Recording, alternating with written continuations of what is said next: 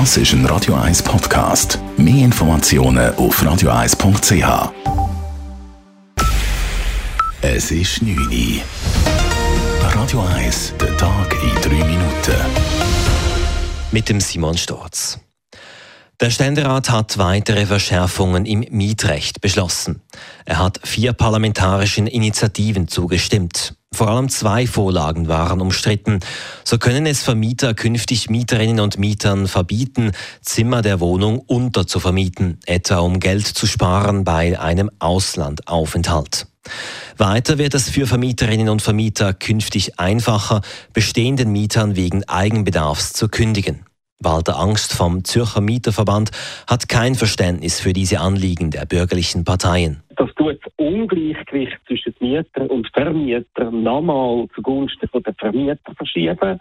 Und die Kündigungen sind ja häufig der Mittel zum Zweck, um die Miete in die Höhe zu treiben. Und das ist das, was wir im Moment also wirklich zuletzt brauchen. Bereits der Nationalrat hatte den Vorlagen zugestimmt. Der Mieterinnen- und Mieterverband hat ein Referendum in Aussicht gestellt. Die Kantonspolizei Zürich und die Staatsanwaltschaft haben einen Durchbruch im Kampf gegen illegale Online-Geldspiele geschafft. Letzte Woche haben die Behörden fünf Personen, davon vier Schweizer und ein Türke, im Alter von 30 bis 45 Jahren an ihren Wohnorten verhaftet. Die Ermittlungen laufen seit vier Jahren. Die Behörden werfen den fünf Personen gewerbsmäßiges illegales Glücksspiel und schwere Geldwäscherei vor, sagt Mediensprecher Florian Frei.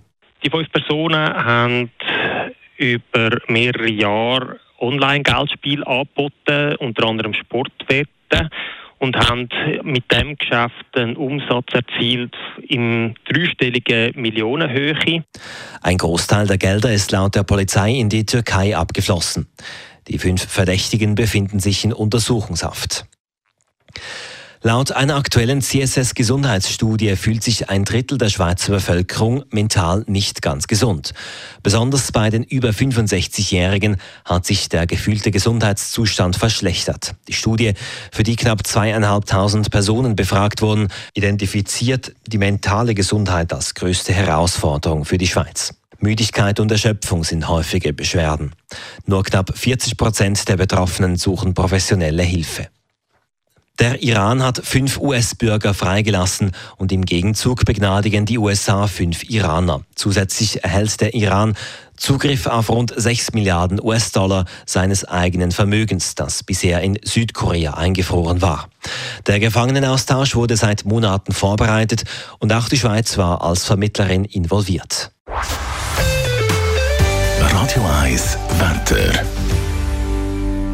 Heute Abend gibt es örtlich noch Regen. Morgen Morgen soll es dann nach letzten Regengüssen auftun. Am Nachmittag zeigt sich die Sonne bei 22 Grad. Das war der Tag in 3 Minuten.